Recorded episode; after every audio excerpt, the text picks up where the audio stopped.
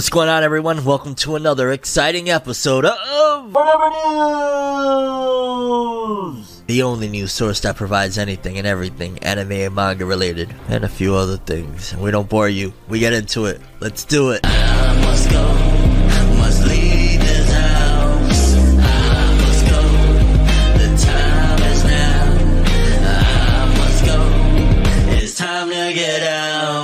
Okay, people, and before we continue, if you would hit that subscribe button and that bell, I'd super appreciate it. It'd help you out to get the videos quicker. It'd help me out to get you guys watching, all of that good stuff. Please hit them buttons, subscribe, and the little bell over here on YouTube. And if you're listening on the audio, yeah, follow and all of that good stuff. But let's do it. First story on the docket. We're going back in time a little bit with this one, people, because a lot of people, I'm sure, could imagine and wonder where Naruto came up with the infamous catchphrase, believe it, aka Bayo, which I don't think Dattebayo necessarily translates to believe it. That was kind of Viz Media putting their spin on believe it, but Dattebayo, because it says here, Naruto creator reveals where the believe it catchphrase came from. And again, it ain't believe it, it's Dattebayo.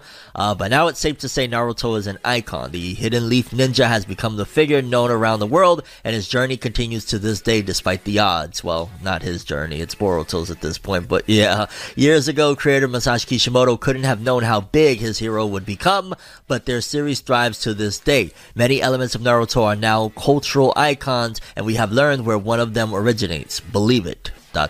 Oh yes, we're talking about that legendary catchphrase, my friends. If there's one thing Naruto and ingrains in fans, is a certain catchphrase uttered by its lead. Naruto Uzumaki loves to end his epic speeches by saying Dattebayo. As it turns out, the catchphrase was a last minute addition by Kishimoto, so fans can stop thinking so hard about it. Interesting. During an interview with Kobayashi some years ago, Kishimoto unpacked the origin of it, which has now surfaced in English. When asked how he came up with the catchphrase, the creator of Naruto said he wanted his protagonist to have a silly verbal tick that set him apart from his peers. As such, he came up with believe it, Bayo, as the cheesy phrase sounding like something an old person would say. The phrase was also used as a sort of speech impediment, and thus Naruto's iconic line was born. Of course, Kishimoto says he didn't think too hard on the catchphrase, but the reason for its creation makes a lot of sense. Naruto spent a lot of time with the third Hokage and listening in to older villagers, so you can see why he might have picked up on old school taglines. Kids his age would find the expression strange, but to Naruto, he was likely just repeating what he had heard on the streets as an orphan. But after proving himself to the Hidden Leaf,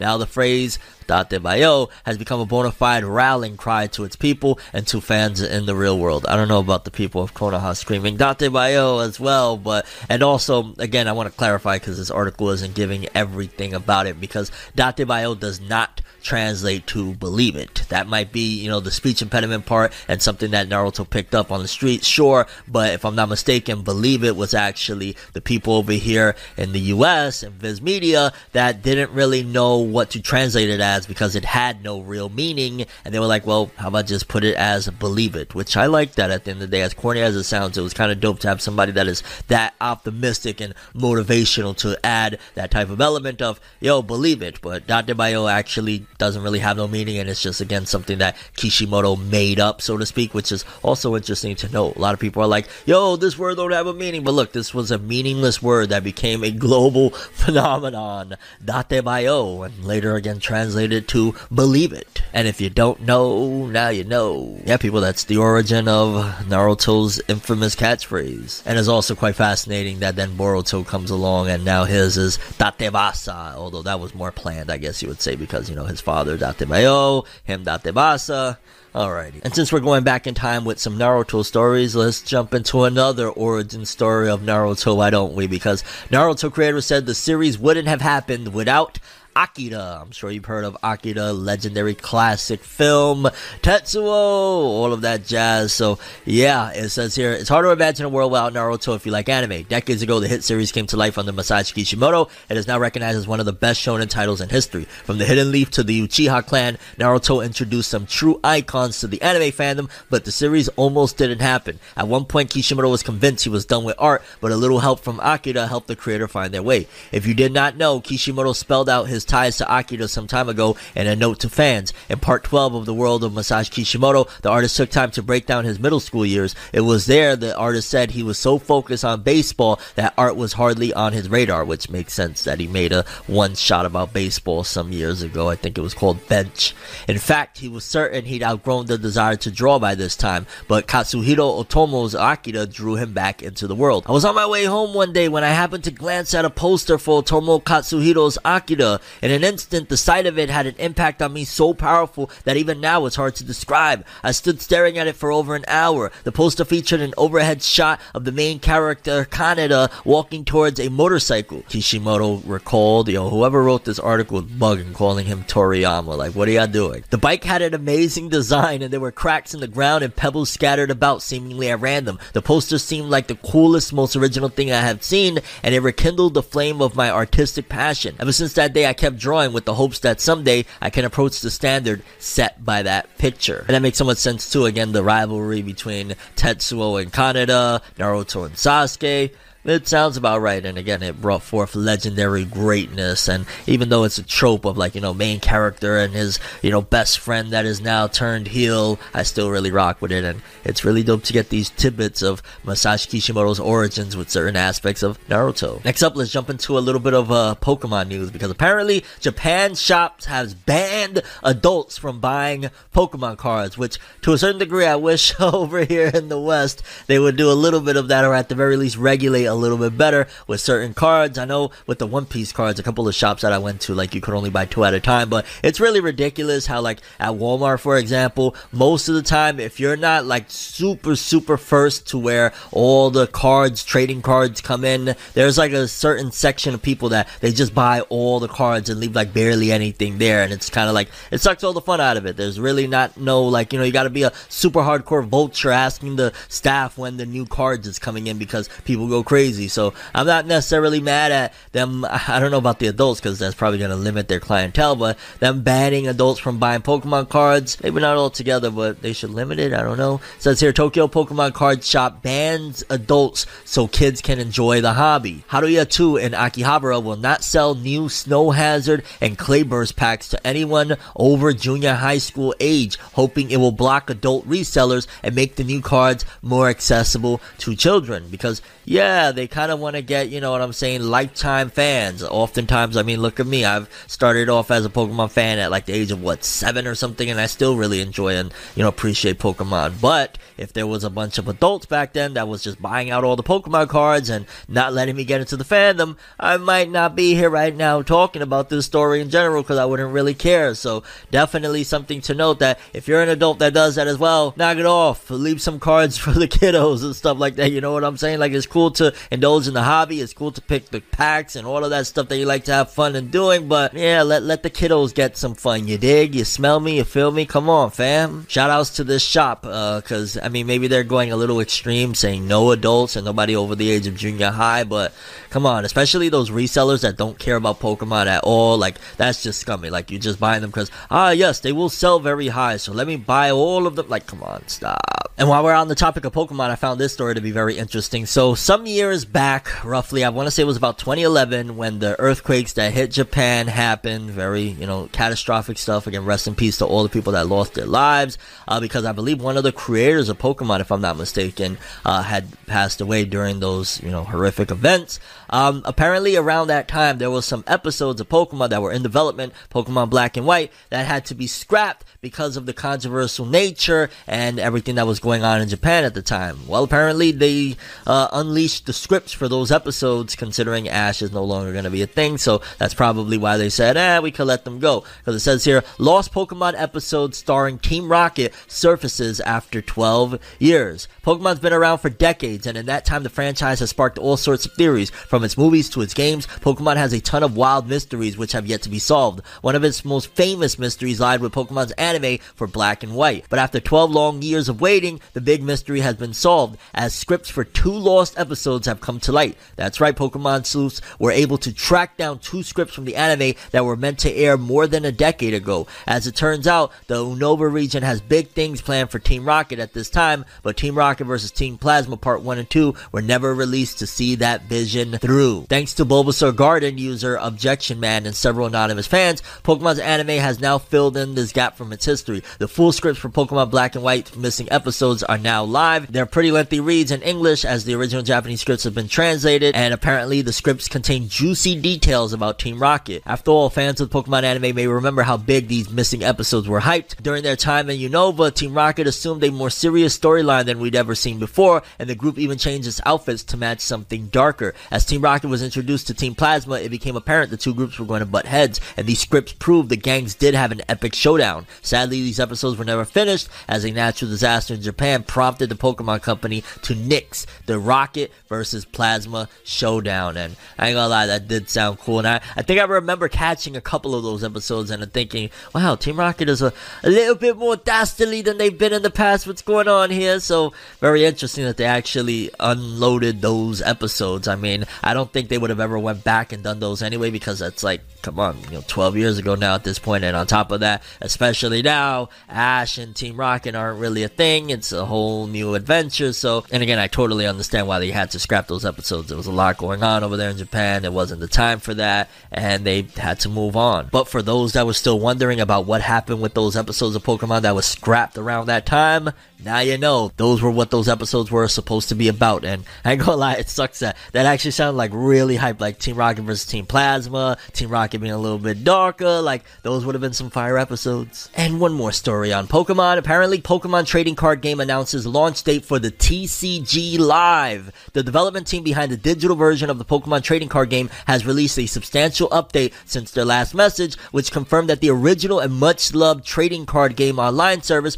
would be sunset in March to make way for the incoming updated platform and trading card game live. So it seems as though they're starting up a new Pokemon trading online game. The team has now confirmed an official shutdown date for the original service of June 5th, 2023 at 9 a.m. PDT when the service and smartphone apps for the original trading card game online will be shutting down and removed from their respective app stores. So seems as though they're just like trying to revamp, so to speak, and start with a new online thing. It's like imagine if they didn't let Dokkan continue on into Dragon Ball Legends and they shut down Dokkan to start up Legends. It sounds like that. Probably the original one wasn't that big of a success, and they're like, yeah, move it out the way. We got something new coming. Moving forward, fans of Akira Amano, aka the creator of Katekyo Hitman Reborn. Uh, apparently, she's had a new series for quite some time. I mean, she did a couple of different things in between the end of Katekyo Hitman Reborn and where we're at right now. There was that series that ran for a little bit called, I believe it was elDLIVE, and it had an anime adaptation. I'll be honest with you, I didn't really think it was a good series. But then, as of recent, the last few years, they've had a series called Ron Kamonohashi, The Range Detective, and apparently the manga has ended part one. And I do think that there's an anime for it, if I'm not mistaken, that I'm really, really disappointed in myself that I have not watched yet. The first part of Akira Amano's Ron Kamonohashi, The Range Detective manga ended on Shueisha's Shonen Jump Plus website and app on Sunday. The first part ended after 96 chapters. The website also announced that the manga will go on hiatus and will return June 4th with the start of the manga's second part. Amano launched the manga on Shonen Jump Plus in October 2020. Shueisha published the manga's 10th compiled book volume on April 4th. The first season of the manga's anime adaptation will premiere in October. Okay, so the anime isn't out. I'm super, super bugging. What am I even saying? I'll probably even cut that part out. The first season of the manga's anime adaptation will premiere in October. Uh, and yeah, that's definitely a must watch because Akira Amano, maybe elDLIVE wasn't great per se, but Akira Amano is an awesome writer and Katekyo Hitman Reborn was great and the art for this series looks fire. And in general, I'm, I'm up for some more Akira Amano and hopefully that means that this anime adaptation is going to be like a faithful straight up adaptation of part one and then so on and so forth. But yeah, for any fans that were following this one, it seems as though it's come to an end. And I ain't gonna lie, it's interesting to see how every author from that generation kind of landed. Like, you know, Kishimoto, uh, Ryuhei Author Beelzebub, Akira Amano. Like all of these authors have done different things and they landed in different areas. We know Kishimoto, his Samurai 8 got canceled after coming back to Shonen Jump for about a year. Akira Amano tried her hand with a couple of different series on Shonen Jump Plus, and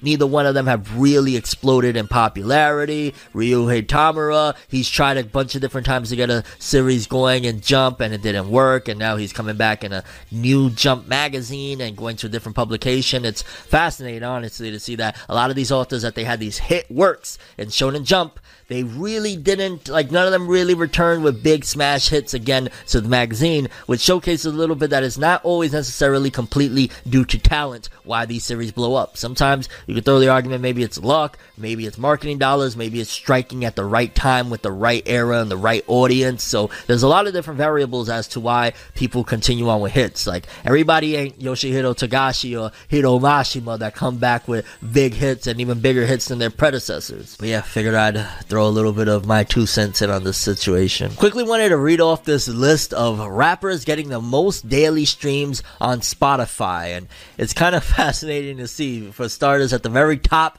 we got Drake with 45 million. At number two, Eminem with 22 million. And mind you, this is Spotify because I believe in the monthly category of streams overall, Eminem was number one. Uh, at number three, Future with 22.1 million. At number four, 21 Savage. Number five, Kanye. For everybody that's saying saying that Kanye's canceled.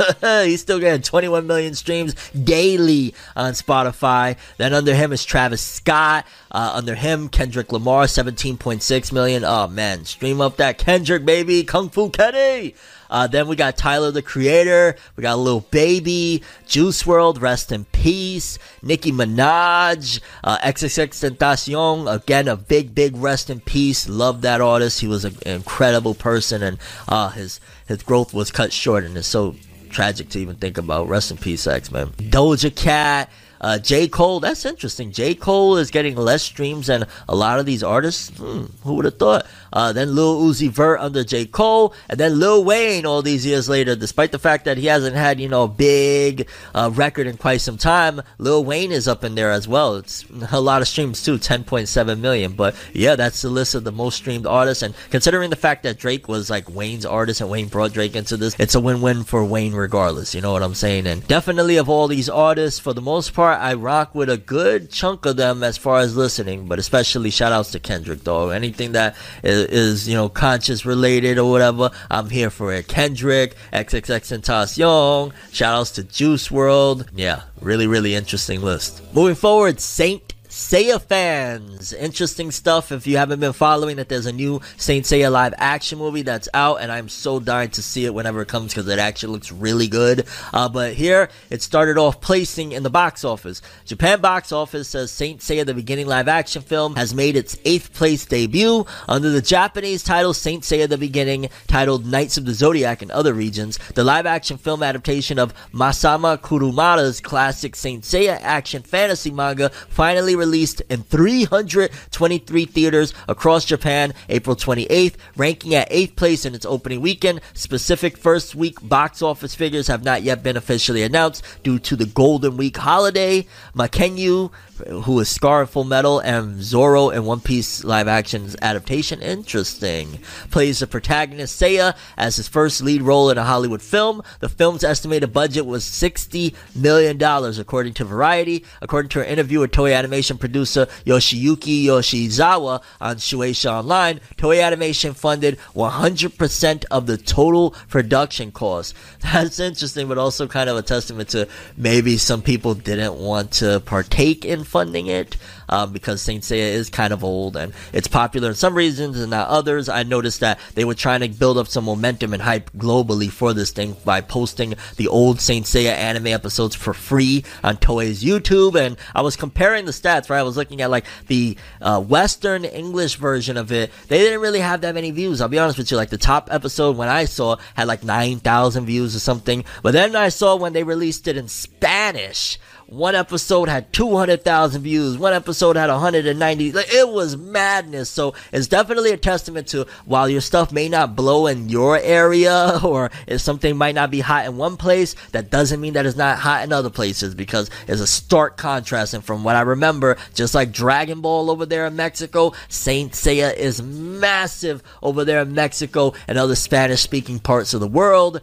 And yeah, Saint Seiya, I'm expecting that. Even if it doesn't necessarily do fantastic per se in Japan, I'm willing to bet that other international areas is going to make up and they're going to get back that 60 million that they spent. That's mentioned throughout streaming and everything. They're going to get their money back. After staying on the number one spot for two consecutive weekends, the Detective Conan anime franchise's 26th feature film, goddamn, 26 films, Detective Conan Black Iron Submarine, dropped to second place, defeated by the newcomer, the Super Mario Brothers, in its third weekend. The latest Detective Conan movie earned 1.189 billion yen, about 8.7 million dollars, on 831,000 admissions, bringing its total to 58.4 million dollars on 5.37 million admissions. It has now become the fifth top-grossing film in the Conan anime franchise, surpassing the 24th film, Detective Conan: The Scarlet Bullet, from 2021. And yeah, there's other films that are in theaters right now over there. There's Tokyo Revengers 2, Bloody Halloween, Arc Fate, and the first Slam Dunk film, and uh, they're seemingly doing decent as well. But yeah, really do want to watch that Saint Seiya movie. I'm, I'm just saying. And since we mentioned it, apparently the first Slam Dunk the movie rises to become the fifth highest grossing anime film of all time. What the hell? The fifth highest grossing anime film of all time? I had to read that back a second my damn self. The underdog of a team continues to score basket after basket as the first slam dunk became the fifth highest grossing anime film worldwide this past weekend, overtaking One Piece Film Red for the spot. Not only that, but the Toei Animation produced film also rose to the 19th highest grossing film in Japan of all time. So that's the fifth highest grossing film and 19th highest grossing of, in Japan of all time.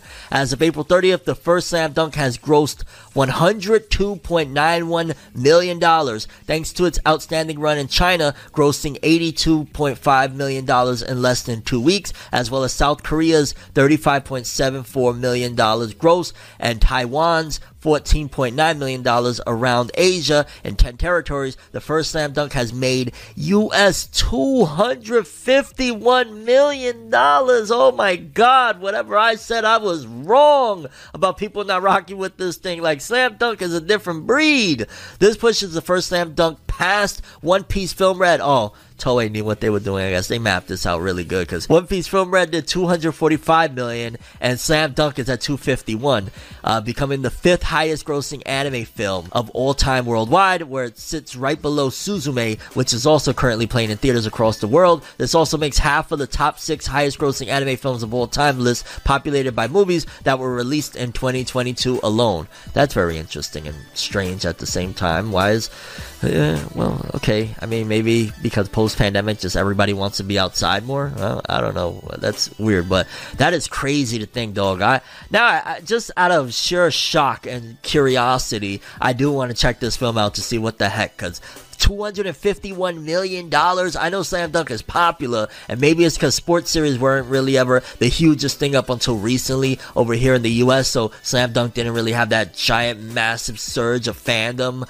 over here like it did in other parts of the world. But golly, passing One Piece? One Piece? Okay, yo, big, big, big, big, big ups to Toei for this one, and of course the original creator Takehiko Inoue. Um, big wins, man. I'm, I'm still in shock. 250 million dollars. What the? Moving forward, just a couple of quick updates for starters. Medaka Box fans, Medaka Box by Nisio Isin and Akira Akatsuki has 6.5 million copies in circulation with 22 volumes. And this is the big difference between manga fandom back in these days, which was not that long ago, the early 2010s to where we're at right now. Back then, right, Medaka Box was considered a hit. I mean, it was featured in J Star's Victory Versus. It got an anime. It went on for quite some time time. A lot of people like to really praise that era of manga where Medaka Box, Hitman Reborn, Beelzebub, Naruto, One Piece, Bleach. Like that era of shonen manga is still considered one of the best, especially since I've been on YouTube. There still hasn't been an era that has come close to, in my opinion, capturing the magic that that era had. Like this era, of course, has had some incredible series, you know, from the Jujutsu Kaisens, My Heroes, Demon Slayers, Black Clover, all that stuff. But there was something about that era that was different. And I think a little trick to that era was it was just before it was on the cusp of anime and manga exploding, but it really didn't hit just yet. So I feel like they allowed a lot more of straight up creativity to go down because Medaka Box was just a really creative and interesting series, right? Not that all of these other ones aren't creative and interesting as well, but it was just of a different breed. It took a lot of risk back then as well. And I think this is a testament to that. People back then didn't really harp too much on sales because this ran for 22 volumes with 6.5 million sales, when Black Clover right now is at like 16 million sales, and people call it a flop. So that is a big testament to back then, fans weren't really harping on sales all like that, and they allowed for more creativity, and they allowed for series to breathe a little bit more than they do now. Nowadays, you better sell 6.5 million within like the first three volumes, or you getting up out of here. Like, well, maybe not that extreme, but yeah, it's just, you see the big difference difference because anime manga is so popular now. They expect a lot more. Like Black Clover with the sales that it got now, I don't think if it came out right now, it would be able to last as long as it did. I think that expectations are just through the roof between fans and even the execs that yeah, a Medaka box ain't gonna last for 22 volumes with only 6.5 million sales. I mean, look at uh, Peepa Peepa P. I think that's another story that I have here. Peepa Peepa P has reached 500,000 copies in circulation with eight volumes, and they canned it, okay? And they canned that, so they can't profit off of that for fans in the future or anything like that. At best, maybe they'll throw an OVA someday, maybe, possibly, just out of sure why not. But that's crazy that things have changed so drastically. And then other stories that we got here as well is Akane Banashi will be receiving a capsule rubber mascot Gashapon collaboration starting in October 2023. Uh, Jujutsu Kaisen will be releasing its first coloring book red on July 4th, 2023. Uh, I hope they bring that to the West. The Demon Slayer coloring books is kind of cool. Um, and then World's End Harem by Link and Kotaro Shono has reached 9 million copies in circulation for the entire series. Uh, fan service for the win. Yay!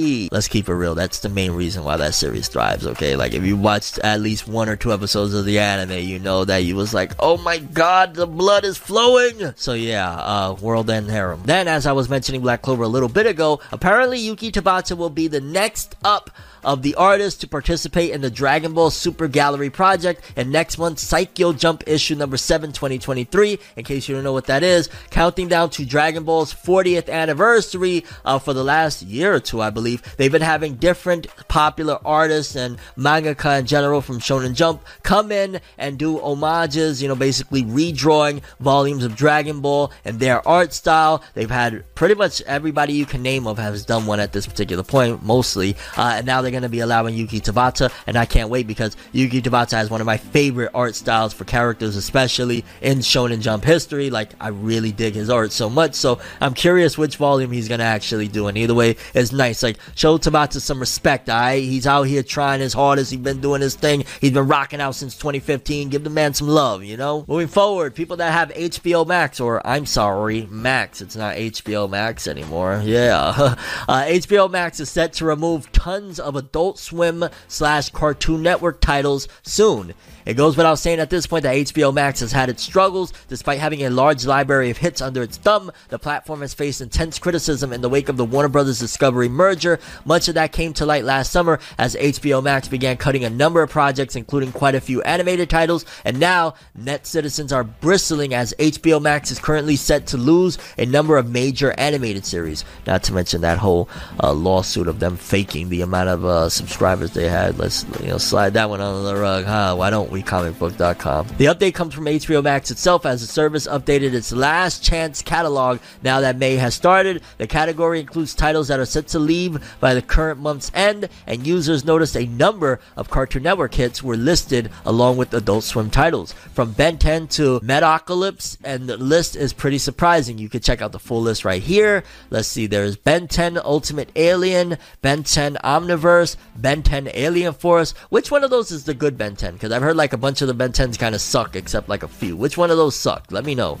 Uh, Dexter's Laboratory, Foster's Home for Imaginary Friends, Flapjack, uh, Clarence, Metalocalypse, and Space Ghost Coast to Coast. So honestly, for me personally, it's not really any loss other than maybe like Dexter's Laboratory. Like, yeah, I love me some Dexter, but I never unfortunately got into Ben 10. That was just a little bit past my time. Yeah, that, that's pretty much it from the list. So I ain't really mad at those series leaving. I'm gonna be honest with you, but HBO Max got a whole bunch of other problems, and I'm gonna keep calling them HBO Max because Max, uh, again, you're not Max Powers.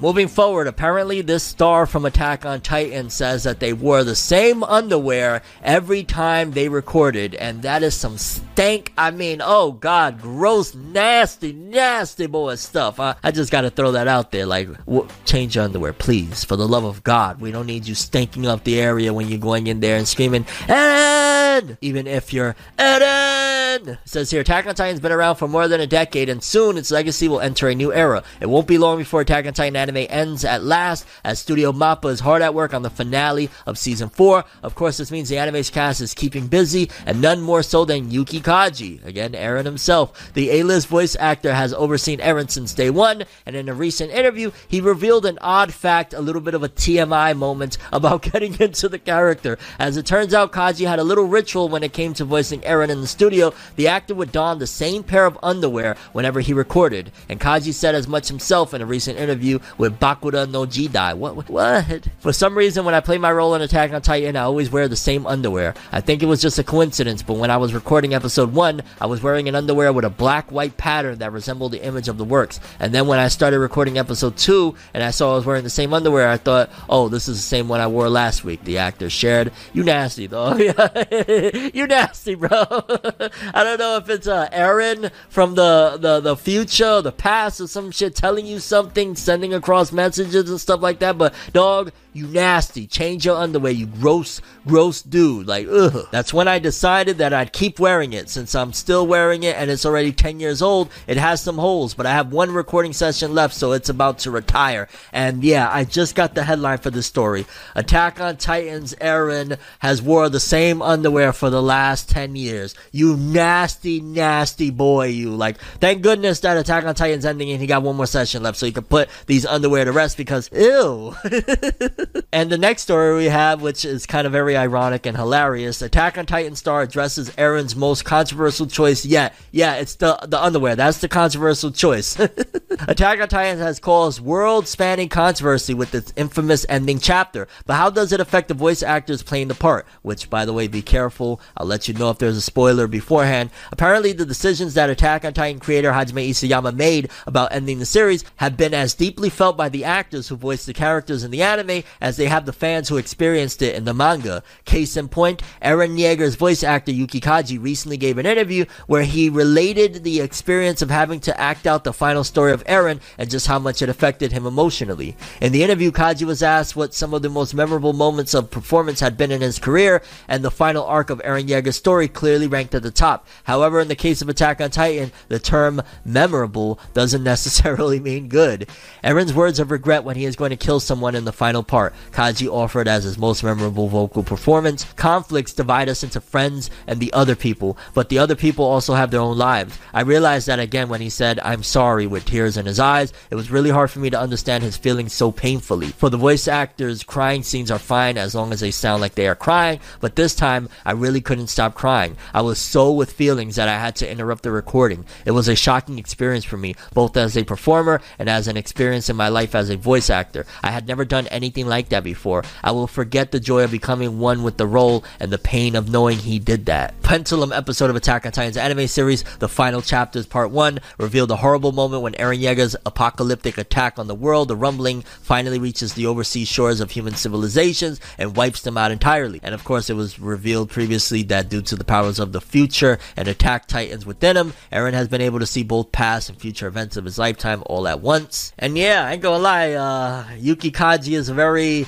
a conflicted lad. He wears the same underwear for 10 years in a row and cries in the booth uncontrollably. Like, man's really gets into it, huh? But shout outs to that second half because, yeah, that shows a dedication to your work. And I'm not talking about the underwear. Please, that's not dedication. That's just nasty, dog. Ugh. Moving forward, in case you don't know, the creator of One Piece, he's kind of a genius. I mean, if you read One Piece, you pretty much know that already. You know he's he's Gota, okay? But according to this, One Piece creator proves their genius with wild Rubik's Cube stunt. The creator behind One Piece often impresses fans for how smaller teases pay off in big ways years after their first introduction to the manga. And now the One Piece series creator has impressed once more by proving their genius with a wild Rubik's Cube stunt. One Piece is now working its way through the first major arc of the final saga of its long running manga series, and each new chapter has been setting the stage for the end. At the same time, there are some big reveals capitalizing on teasing that has been set in place many years ago. It's this kind of attention to detail that fans of One Piece, creative Eiichiro Oda's works are fond of, and goes to prove that the creator just might be on a whole other level. That especially the case with the newest share from Oda himself, as the One Piece anime and manga's official Twitter account has shared a surprise video where Oda can be seen, probably not his face, solving a Rubik's Cube puzzle in one minute and with only a single hand needed to do it. And I'm watching the video, and if that is indeed Oda, because of course they don't show the person's face, uh, it's immaculate that homie is able to do a Rubik's cube with one hand in under a minute. That that is a testament to how much of a goat Gota really is. Not much of a story, but it's definitely always interesting to see Oda doing something out of the ordinary. And yeah, I wonder how long he's practiced that. Moving forward, Dragon Ball fans, some interesting stuff regarding Turles. Apparently, Dragon Ball Super artist brings back Turles in new sketch. Dragon Ball Super manga has been spending its next few months of chapters working through an adaptation of the Dragon Ball Super superhero feature film, which I'm not for. I think that it's a silly choice. Even if they're gonna be expanding on certain things, it's like, come on, fam, what are we doing here? That movie's a year old already. But the artist behind the Dragon Ball Super manga is showing the fan favorite villain Turles some surprising love by bringing him back with a special sketch. Dragon Ball Super has shaken things up quite a bit over the last few years as Broly was officially made a part of the series canon after being an exclusive movie villain for the past couple of decades. It's basically opened the floodgates in terms of the other potential villains who could return in some form. There are a few other Dragon Ball villains that fans would love to see introduced to the official Dragon Ball anime manga canon, and Turles would be a fun one to throw into the mix. As Goku's violent doppelganger who made their debut in Dragon Ball Z The Tree of Might, there could be a fun way to make his potential connection to Goku a little more solidified by bringing him into the manga someday. Dragon Ball Super manga artist Toyotaro has already previewed what that would look like in a special sketch that you can check below. And I ain't gonna lie, that drawing of him, yeah, of course it kind of looks like Goku. Hello, that's what Turles' whole shtick is, is that he looks like Goku. And I never really thought about it, but I wouldn't necessarily be too mad of them doing a Turles Tree of Might movie. Obviously, it would have to be revamped. Turles would have to be a lot stronger if they're like doing it with current manga stuff. Like if they're doing it somewhere in Super, they'd obviously have to upgrade his strength and whatnot. But maybe somewhere at the point Goku and Vegeta are off training, and it's up to again Gohan and the Warriors of Earth to come and stop him. That would be really dope. I'd all I'd be all for it. I'll be honest with you. Like if they did Broly and they did Broly very well, honestly, Dragon Ball Super's Broly makes a lot more sense than OG Broly. Why not Turles? Turles and the Tree of Might. That would be a fascinating story and.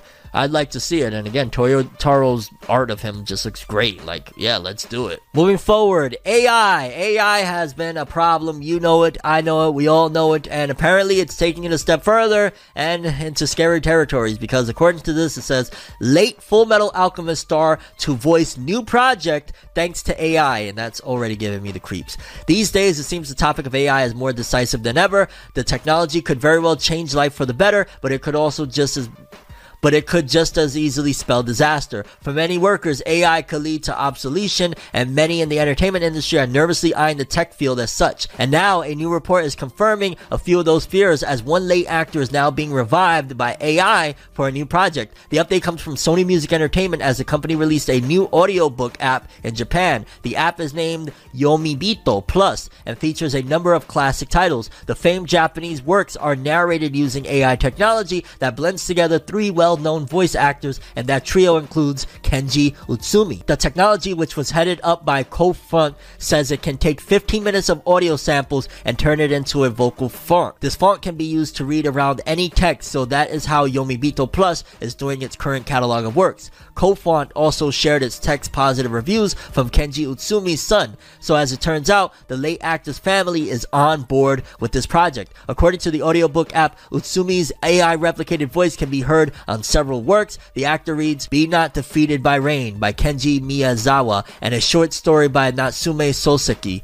Other actors are also taking part in the audiobook app, including Katsuyuki Konishi, Tengen from Demon Slayer, and Shuichiro Umeda, Izumi from Shikimori's Not Just a Cutie. I'm gonna be honest with you, I'm not fond of this at all. Uh, I, I, I could see the writing on the wall. We're gonna be getting a lot of posthumous albums um, by AI works. Like that's really what this screams to me at, at first as well. Like if they're doing this in the literature part, definitely they're gonna be doing audiobooks and like now a lot of things that maybe were uncertain. And I remember them saying it's against Japanese tradition to like do uh, you know recast roles. That shit went out the window. That tradition that, that's gone already. So if God forbid any of your favorite voice actors pass away or whatnot, you can expect that they're gonna do this. Like maybe some companies will be resistant at first, but you're gonna see that. You're gonna probably see within the next few years a whole bunch of new Michael Jackson albums. Um, any of the artists, like you know, we might even see a new Notorious B.I.G. album. They might throw in there. I hope not, because leave his legacy as is. Leave all of the legacies as is. But they probably would even do another Tupac album. And if they do do a new Tupac album, please get people that understand Tupac very well to do it. If it's inevitable, if there's no way to stop it, because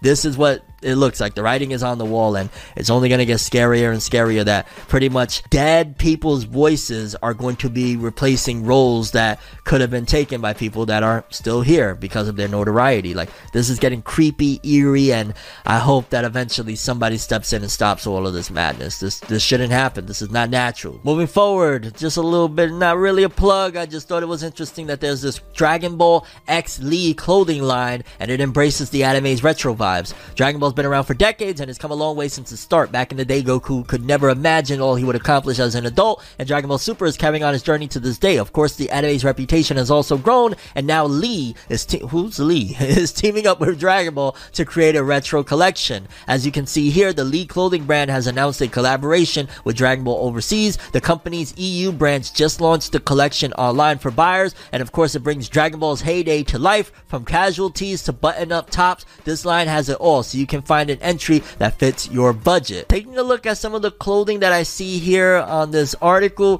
for the most part, they look alright, but I'm gonna be real. I've seen a lot of this stuff, very similar stuff beforehand from companies like Nami Wear. Uh, you know, Dom had a lot of stuff like this, this retro look, and I don't know. It's interesting to see that this is official stuff, but I've seen certain things that look like this before, to be honest with you. This vibe as well, it's okay. When one of the world's most iconic apparel brands unites with a beloved anime powerhouse, people take note. From Goku inspired shirts to Android approved shorts, celebrate this coming together of Lee and Dragon Ball Z with our new clothing collection. We have everything you need to reach higher style levels than ever before. So level up your wardrobe with the ultimate collaboration for Dragon Ball Z fans and fashion warriors alike. Lee describes the new line. Of course, Dragon Ball fans are loving the Lee. Co- no, I, I don't know who said they're loving it. Okay, now that's just person that wrote this article interjecting their opinions. It looks cool, but again, I feel like I've seen stuff like that, and I don't want to say better because I'm just looking at it at pictures, but yeah, I, I don't know. I, I like the vibe though, I guess. Then coming into this one, I believe there's spoilers in here, so you've been warned for One Punch Man because apparently One Punch Man has recently sparked some major cover-up conspiracy. The One Punch Man manga has been steadily setting the stage for a major new saga for the series following the events of the Monster Association saga, and the newest chapter One Punch Man has sparked a major cover-up conspiracy with Fubuki and Tatsumaki at the center of it all. One Punch Man has been showing off a new side of the Psychic Sisters with its latest arc, as Saitama and the Hero Association have been getting used to their new status quo following everything that happened in the fight against the Monster Association, but a secret new group has decided to make their move in the chaos. While Tatsumaki and Fubuki were weary of the mysterious Tsukuyomi group of psychics trying to worm their way into the Hero Association's weaknesses, Tatsumaki ended up causing the most damage to the fight against Saitama, going wilder than expected, as though the Heroes Association's new base was supposed to be safe. But thanks to Fubuki using Tatsumaki's name as leverage, they've been able to cover things up. What is One Punch Man's big cover up? One Punch Man chapter 181 sees the rest of the heroes figure out that the Hero Association had been keeping tons of high level monsters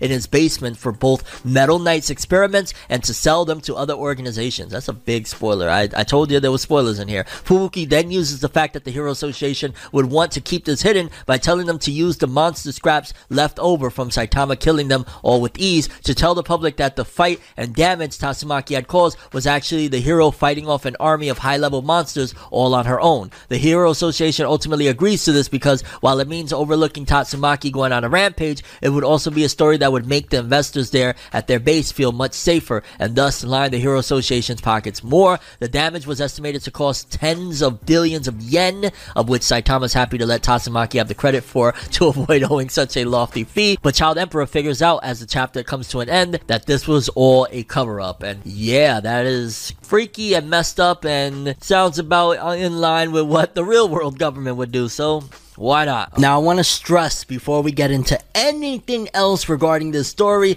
that everything that I'm about to tell you is allegedly. Okay? It's allegedly. I'm not supporting or endorsing any party in this situation. All I'm bringing you is a story that recently was sent to me via email regarding the creator of Yu Gi Oh! Kazuki Takahashi before he passed away. To give you guys a very brief rundown of the situation, essentially, there was a girl named Mandy and a girl named Albina and a team of people that were working on a whole bunch of stuff regarding Yu-Gi-Oh! Or at the very least, they started off as just being comrades or, you know, friends online or whatnot. There was seemingly some sort of relationship that really wasn't a relationship between the girl Mandy and the girl named Albina. The girl Mandy was in Japan and had connections to Kazuki Takahashi to be able to get him to be a part of projects, but it was at a cost and it was very costly. It was thousands of dollars that went into debt from this girl Mandy, only to find out that this girl Albina was in a relationship in real life. They was just talking over the internet.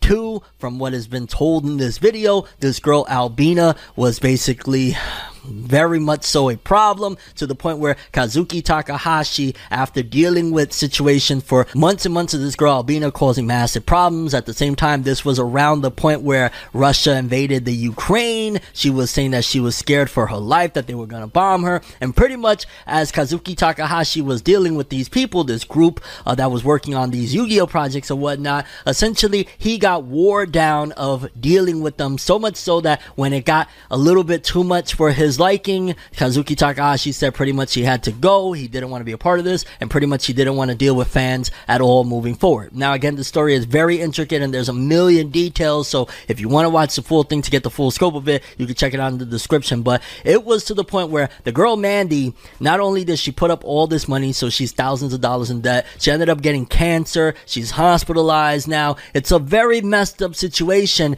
and it really ruined opportunities moving forward for creators to work with fans on different projects because again, it got so toxic that Kazuki Takahashi, who stuck his neck out for this situation because it's very uncommon practice in Japan for companies to work, especially with fans, but outside of, you know, their circle, outside of their bubble. So for Kazuki Takahashi to be inspired by what he thought was this friendship, this, you know, relationship between Mandy and Albina, only to find out that this girl Albina was allegedly not being truthful about a lot of things and was allegedly causing absolute chaos on these Discord servers and whatnot. It pretty much made Kazuki Takahashi look bad. There was a company that was actually interested in creating a project based on this girl Albina's work. It was just really really a big messy situation and honestly it makes it look like damn, yo, this is why a lot of creators stay away from fans because of situations like this. Like Kazuki Takahashi, yes, he was getting paid, which it was wild. I'm not gonna lie. Like the amount of money that I was seeing, I was like,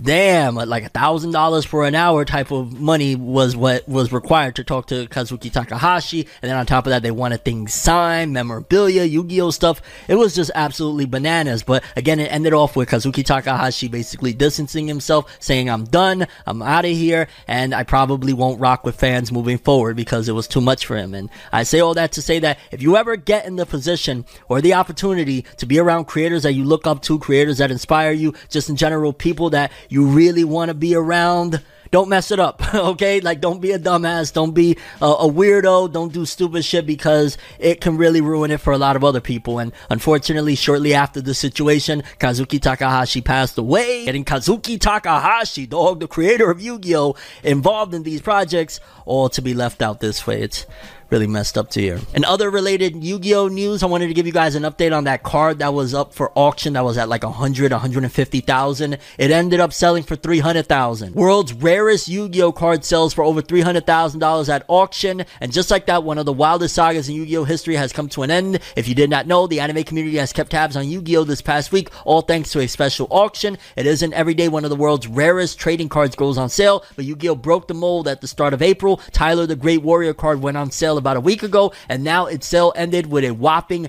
$300,000 USD price tag. The update comes from eBay as the site hosted the highly watched auction with nearly 180 bids. The certified promo card went on sale earlier this month, courtesy of Tyler Gressel. The original owner was keen to offload the card after they were gifted the one of a kind promo back in 2005 by the Make a Wish Foundation. After a slew of grueling bids, Tyler the Great Warrior was sold some hours ago and it went for 311,200 $111, which Woo! I ain't gonna lie, that's a massive sale. Congrats to whoever made that money and whoever spent that. I know your pockets is bleeding. Moving forward, in case you haven't been keeping up, it seems as though the dollar is really going through it because if you haven't heard, a bunch of nations have been banding together, including China, Russia, and a lot of other places, and like I think 19 others are trying to join in as well, in order to basically devalue the dollar and move forward. And it says right here that Chinese yuan officially overtakes the US dollar as the most used currency in China's cross border transactions for the first time ever.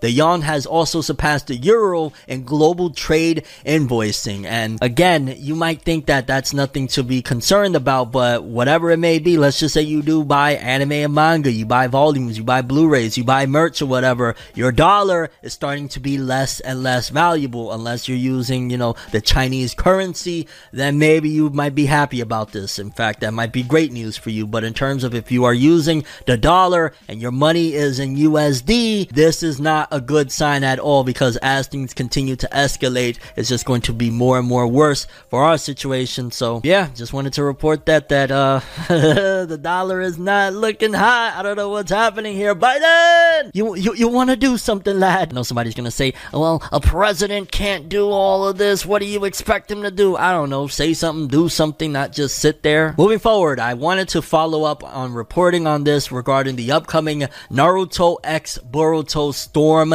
Connections game. A lot of people have been anticipating this one because it was like, yo, we get to revisit Storm. Holy cow, what's about to go down with this? What's about to happen? And there's been a back and forth regarding this game because, for starters, the initial trailer was pretty disappointing to people. It was basically like, yo, this is all of the old Storm games, and here's Ashura and Indra. A lot of people weren't excited about it. Then they came out and they showcased, like, well, Baryon Uh, Naruto is going to be in there. A new support Sasuke is going to be in there. There's going to be a new story of Boruto facing on a red Susanoo. So it gave a lot of people some hope. But then they released this new trailer collaborating with the Naruto Top celebration and it was utilizing like that whole method of counting down. And in this trailer, it was back to disappointing. Top ranked Naruto characters celebrated in Naruto X Boruto collaboration trailer. The results of the Naruto poll, which called upon fans around the world to cast votes for their favorite characters from Masashi Kishimoto's Naruto, were recently unveiled, and now Bandai Namco is getting in on the fun. The Naruto X Boruto Ultimate Ninja Storm Connections game shared a special collaboration trailer with the poll taking the opportunity to showcase some of the top ranked characters. And I say all that to say that the trailer once again just showed Storm 4 basically. It didn't feel like it was anything new. And if I was in charge of this situation, I'm not gonna lie, whoever's been directing the marketing of this video game, I would fire the living crap out of them. I'm sorry, dog. I would get them, get them out of here because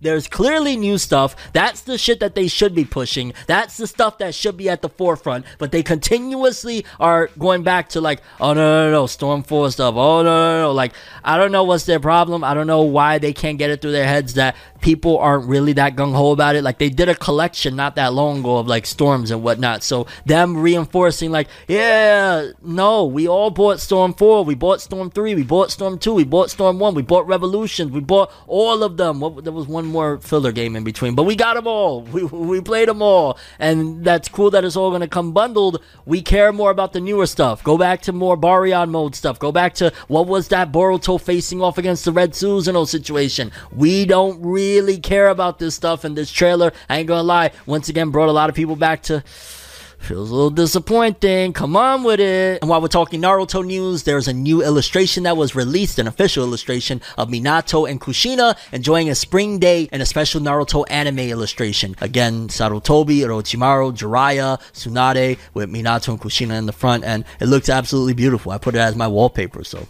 yeah. Moving forward, I thought this was an interesting story to share in case you aren't a fan of it because I am. Uh, Mega Man Battle Network. You may have remembered they had like an anime back in the day of Mega Man NT Warrior. I was a massive fan of it. I'm not gonna lie. In particular, I think it was Battle Network 3. It was red and blue, something along the lines of that. I can't remember exactly, but I was a huge freaking fan. I spent way too many hours playing that game. Apparently, the new release that they did, which I missed out on it, I gotta go and pick that up. Capcom revealed that the Mega Man Battle Network Network Legacy Collection Volumes 1 and 2 has sold over a million copies worldwide. On Twitter, the official Mega Man account shared the news along with a picture of an HP recovery chip with the 1 million number on it. The remastered collection contains every mainline game in the franchise, along with some new features such as online multiplayer and previous Japan exclusive content. And hands down, those games are legendary. You should play those games. You should get your hands on those games. They were incredible. Some of my favorites. It's Mega Man X and Mega Man Battle Network, the two cream of the crop. Oh, and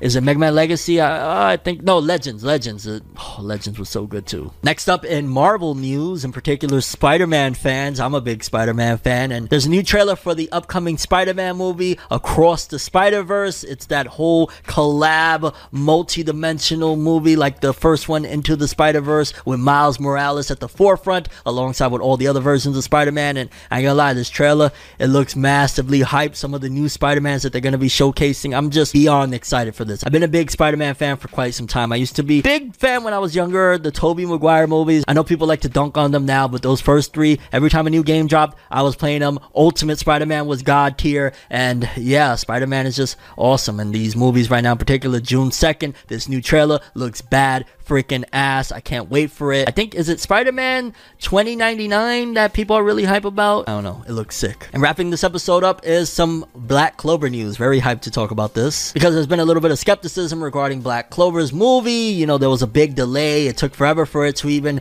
come out with a trailer. It's been a little bit of a mess to be honest with you considering it was like what March of 2021 that this movie was announced and we didn't get updates or nothing and it's just now rolling around, but it looks like it's actually happening and it's looking pretty good at that. Seems as though we got a good update. It turns out Black Clover's first movie is on schedule as we all hoped. It seems the movie wrapped work at least and is good considering the movie drops in less than two months. And they showed some screenshots of people in a theater. I guess I'm imagining it's the composers and the producers and all that jazz. And in one particular shot, you see Asta breathing, and this shot looks absolutely gorgeous. And it looks as though time that they took the extra time and care from the initial March release we were supposed to get, pushing it to June 16th it looks like this movie is going to be gorgeous and Black Clover fans deserve nothing less. We've been without an anime for years now. They promised us this movie a long time ago. They didn't give us much. I hope that this movie lives up to the expectations. Black Clover Sword of the Wizard King, June 16th. It's on schedule, so there won't be any delays. And if this little screenshot right here is any indication, it looks like they are pulling out all the stops to make sure this looks fantastic. Because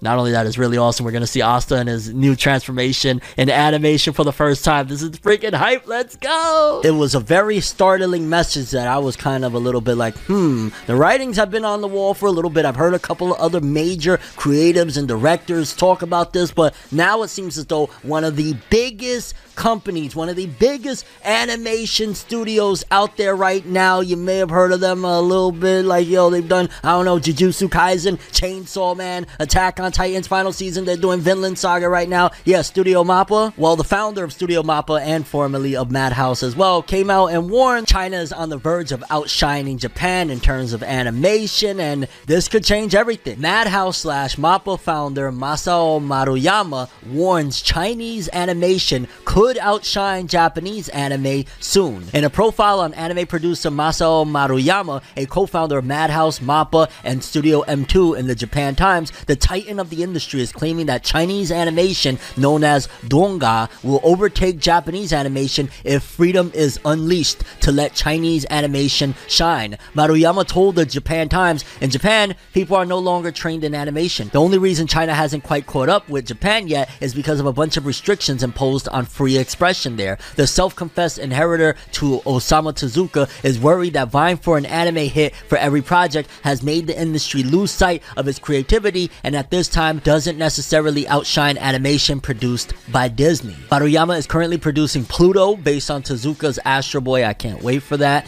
to be distributed on Netflix later this year. The 81 year old fears that Japan is looking more to kawaii characters and money spinning genres, and that the industry isn't fostering the next generation of talent, where China is investing hard into young animators and worries that if China gives animators the freedom to create what they like, the country's animation industry will quickly rival and overtake Japan. And it's been no secret that anime has been on the rise for quite some time, in the West especially. A lot of people are getting into it, and globally, it's become a massive cash cow. But unfortunately, that has indeed hurt a lot of creativity. There's been a lot more restrictions put on what can and cannot be done in anime, and a lot more studios, such as again Netflix and the big giants, are constantly demanding they want more, they want it quicker, and they're expecting hits. A lot of these investors are wanting nothing but hits, and that's not allowing for them to experiment because sometimes an experiment can also lead to a hit, but it can lead to a dud, and they want guaranteed hits. So it's kind of stifling the creativity of animators over there in Japan, on top of the fact that because they want straight up, you know,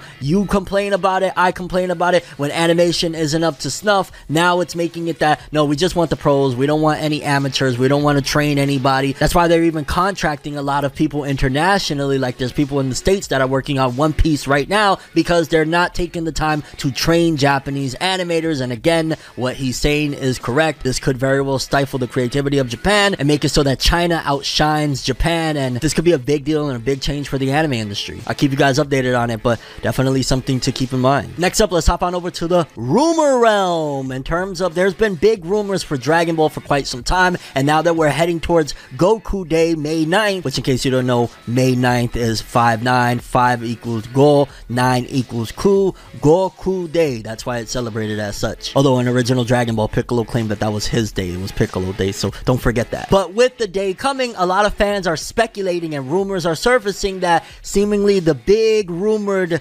Dragon Ball online anime that was supposed to be coming, it was supposed to be a net anime, is actually going to be announced on Goku Day. The holiday has put Dragon Ball fans on red alert. It's been two years since we got an anime order after all. Dragon Ball Super Superhero did well in theaters across the globe, and of course, Dragon Ball Super Broly hit a home run back in 2018. If Dragon Ball wants to put out a new film every four years or so, we're due for its announcement at the very least. But if a movie is off the table, maybe something else is on the way. After all, one rumor has consistently stuck around the Dragon Ball fandom for months now. Net citizens such as Chronicles continue to suggest a Dragon Ball web anime is in the works, though no official confirmation has been given. As we near Goku Day, some are wondering whether Dragon Ball will confirm the rumor with an announcement at long last, but for now, it seems Dragon Ball fans have to wait until May 9th to see what's in store for the IP. And initially, I thought those plans for a net anime was foiled because of the announcement that they were doing the Sand Land movie, but I think the Sand Land movie is separate, and again, it's just Toriyama's name is printing money with all of his creations over the years, so I'm imagining that there's still a possibility that that Dragon Ball net anime that's been rumored for quite some time might actually still come to fruition, and what better a day than Goku Day to announce, hey, new Dragon Ball incoming, and it's been a little bit, like I said, since Dragon Ball Superheroes has actually been a thing, although they're still milking it with the manga readapting. And I'm like, why? I can't, I'm missing Dragon Ball right now, I'm just saying. But yeah, the rumor realm is going wild that they're believing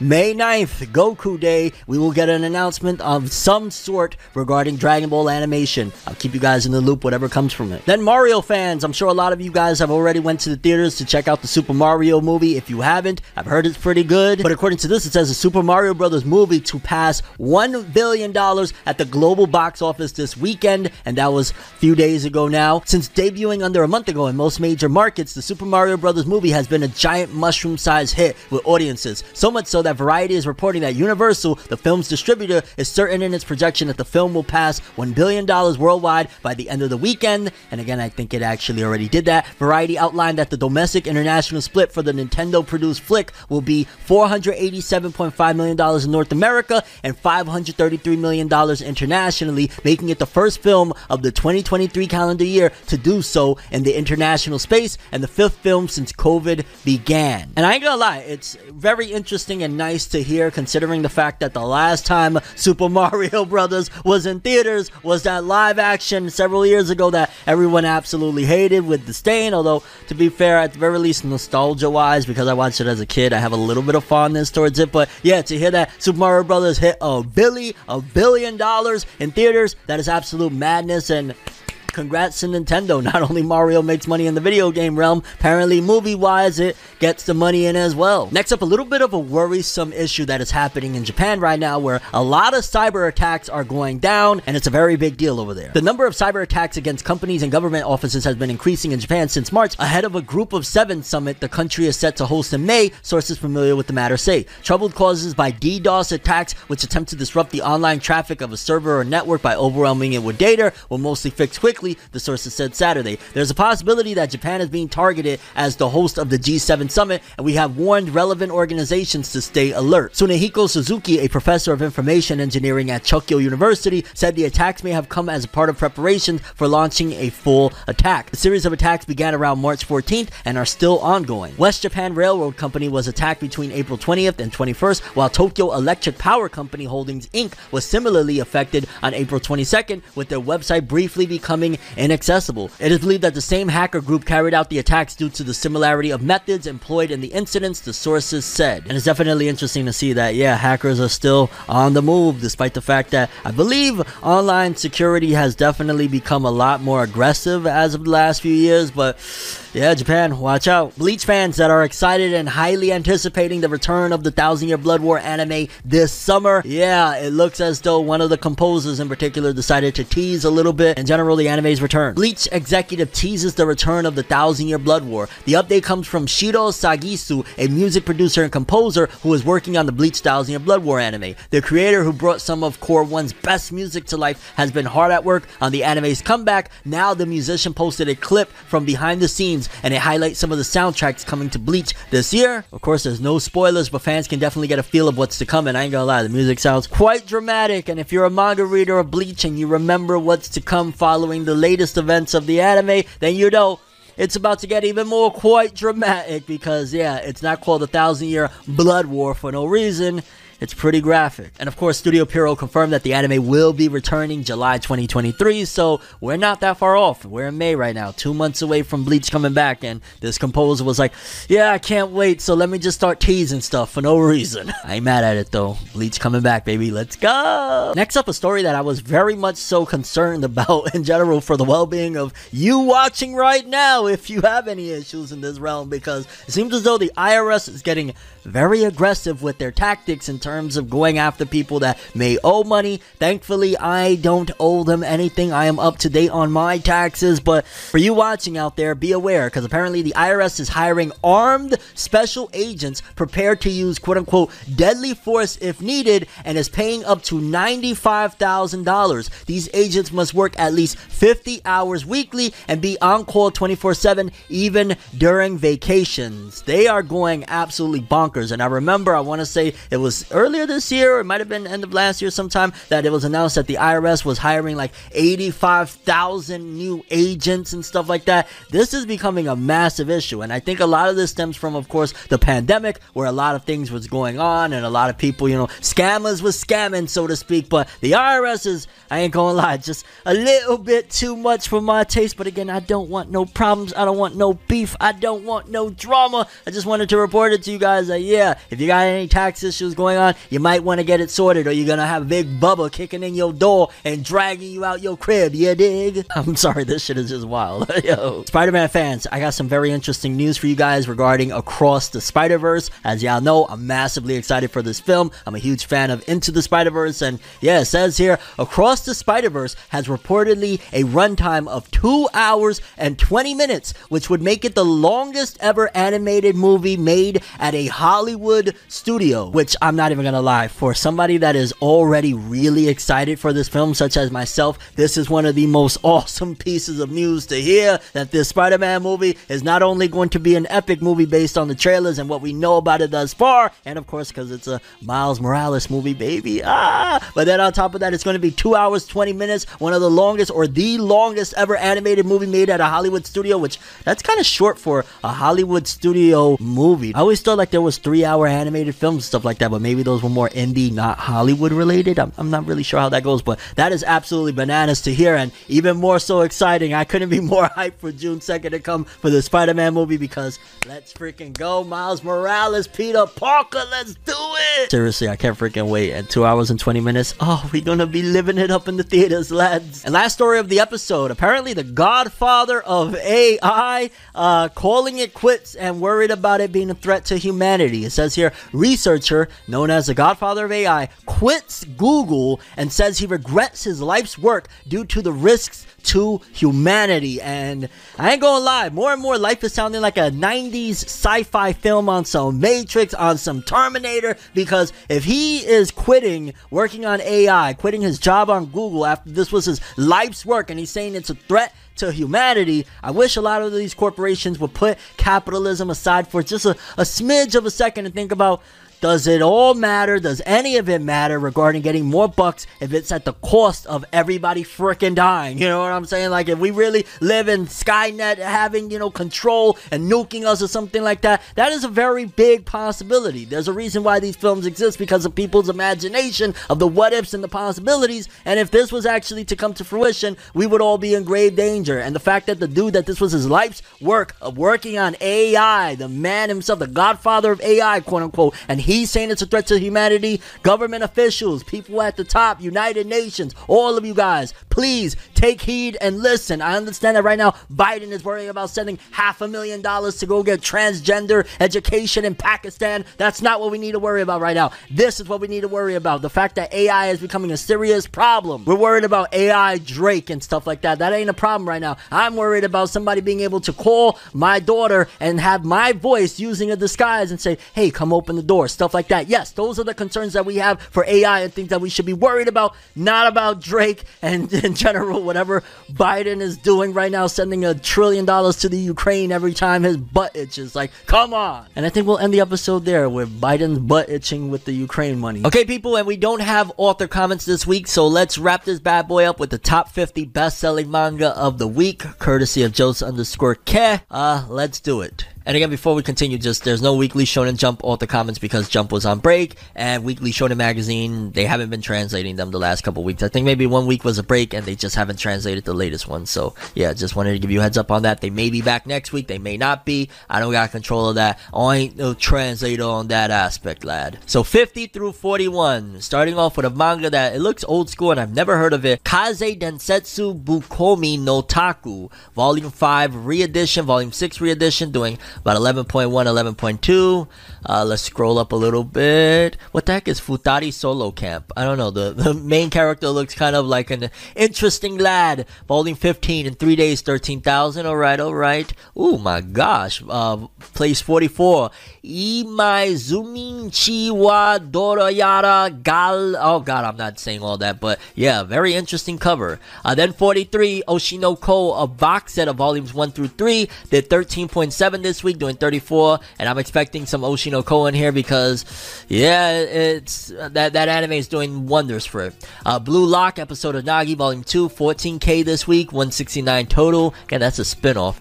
Uh, the Exiled Reincarnated Heavy Knight is unrivaled in Game Knowledge Volume 5, and I'm sorry, but I just saw that cover and I was like, yeah, let's read it. In four days, 14.2k, alrighty. Then we got places 40 through 31.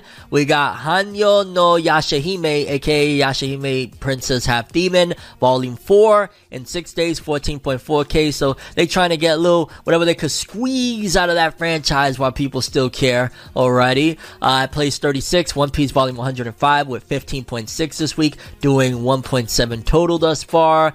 Uh, let's see here. Okay, Gachiakuta in seven days, 16.8k. I would expect a little bit more, maybe like 30 to 40,000 by now, because I do think it has a little bit of hype, and I liked what I read of it so far. Uh, but shout outs to Gachiakuta regardless. Kate Uda and I've been doing a bang up job. Uh, then we got a place 33, Eden Zero, Volume 26 in seven days, 17.4. Um, interesting cover. But yeah, I, feel so bad that I haven't gotten back into Eden Zero as much as I've wanted to. I need to do that at some given point. Then we got places 30 through 21. Uh, Oshinoko Volume 3 with 19.8 this week, bringing his total to 397, almost 400k. Jujutsu Kaisen Volume 22, still in the ranks, baby. Two months later with 19.5 this week, bringing his total to 1.25 million. Shout outs to Maki, baby. I'm just saying. Uh, we got more Oshinoko up here at the top. Places 24 24, 23, 22, all of them doing about 21k. That anime, man, it shows you the proof is in the pudding. You get a good anime, and sales will rise for your manga.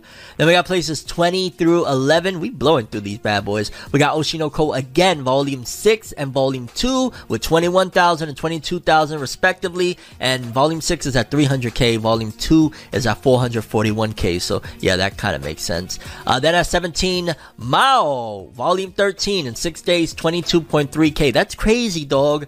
Rumiko Takahashi has been doing manga for like 40 years and still is, you know, debuting within the top 20 with manga and selling 22.3k. Not to mention Yashahime is, of course, spun off of her original creation. Like, shout outs to Rumiko Takahashi. Uh, Oshinoko Volume 1 doing 22.4 this week, almost half a million, 495,000. Awesome stuff. Uh, Oshinoko Volume 10, Volume 5, 22 and 23, like Madness Madness. Um, at 12th place, Oshinoko Volume 4 doing 25, 383,000 total. Uh, at number 11, okay, a little bit of a difference. The one that previously had the breakout, Blue Lock, Volume 23, 25.8k this week, bringing its total to 389,000. Boy, I can't wait for that next season. Uh, then we got top 10, top 10, top 10, top 10. Uh, let's see, okay, at number 9, Oshinoko Volume 11, 26.9k this week, bringing its total, and I think that's the latest volume, uh, to 172k. Uh, we got Zatch Bell, Volume 2, or Zatch 2 2 Volume 2. This is the sequel series. In 10 days, 132,000. That's just such a win, dog. That is an older series. Nobody thought that it would ever come back, let alone come back and do big sales.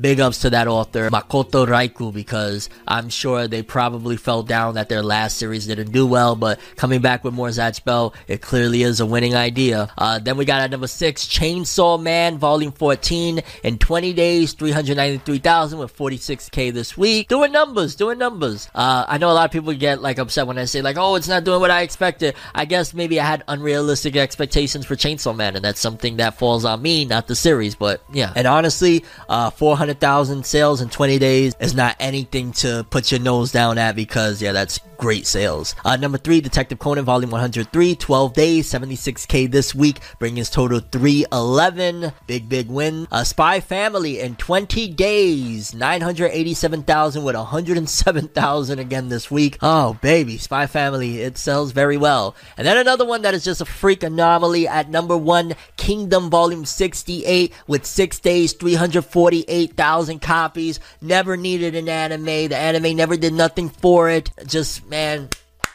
Big shout outs to Hara Yasuhisa. Just phenomenal work, dog. To be able to sell that much still and never needed an anime still. Like, big, big, big win yeah, people, that was the top 50 best-selling manga of the week, courtesy of Joe's underscore Cat. Always a treat. And that's all we have for this episode. I'm Fornever World, and as always, people, have an awesome day. And remember the golden rule. Anime and manga for life, boy. Have an awesome day. Peace, and you guys just watched another episode of Fornever